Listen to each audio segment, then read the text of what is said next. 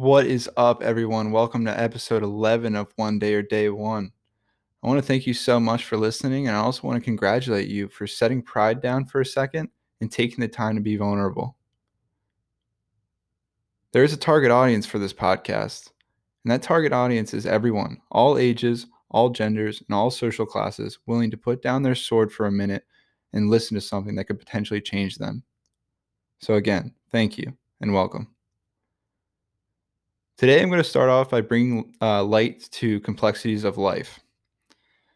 Uh, life and every everything that we do seems to be such a rapid pace in the year of 2021.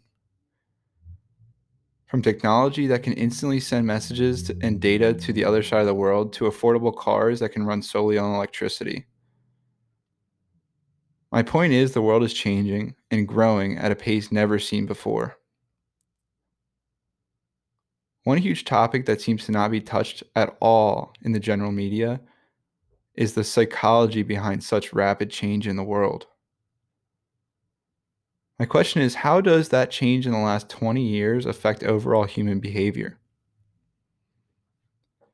Now, one, I don't have a psychology degree, and two, I'm not here to get into the philosophy of the of the um, holistic world.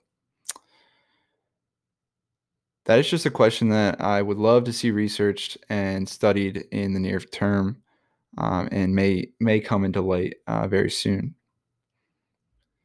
What I'm here today to do is to help you understand and make sense of the rapidly changing world around you. 2021, at least for me, seems like I just received a new product in the mail with directions to put together that are completely in a different language. How do I make sense of everything around me? And how do I come to a conclusion for things that I'm confused about? Even though I don't hear these questions communicated as much as I should, or I think I should, I believe these questions are buzzing around people's heads constantly.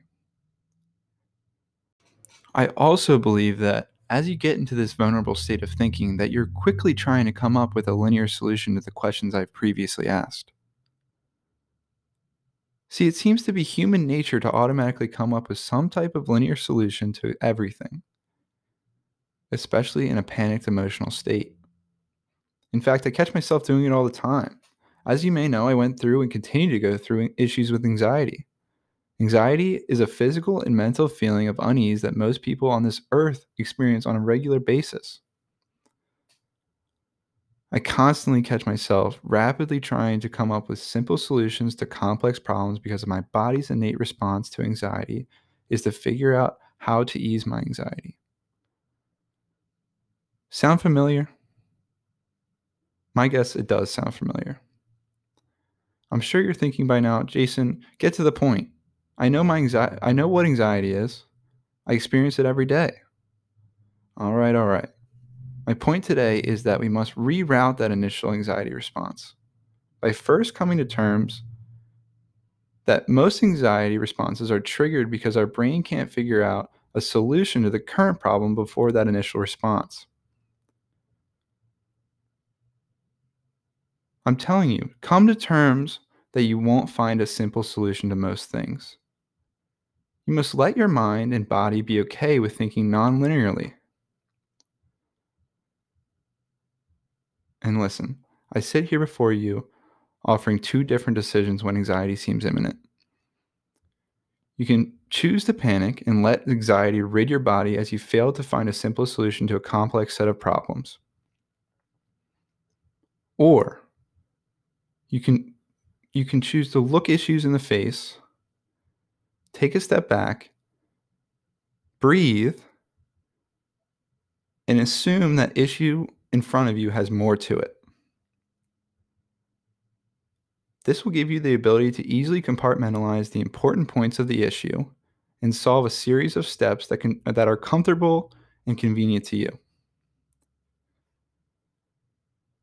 See, the outcomes of this second option include not having an anxiety response as well as coming up with a more comprehensive solution to your problem. And it's in virtually the same amount of time because you would be dealing with anxiety with the other solution before you even hit this or, uh, the other decision, sorry, before you even hit the solution. Whereas the second decision, you aren't feeling the anxiety response. And so you can come up with that solution same in basically the same amount of time if you were to take the other path. So I'll leave you with this. Study your own anxiety patterns. Figure out when to trigger this response, this new response, and don't let your mind fall into a state of anxiety and cause you to be inefficient in finding a solution. All right. If you have any questions or would like to discuss this further, definitely check out my Instagram and shoot me a DM. Again, thank you for listening. Make today day one.